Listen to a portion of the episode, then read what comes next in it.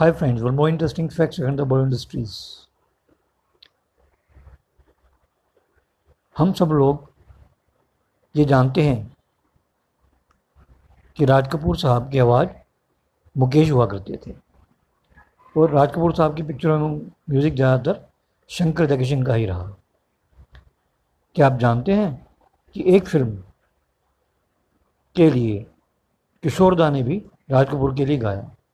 Film का नाम था प्यार जो 1950 में रिलीज़ हुई थी। Thank you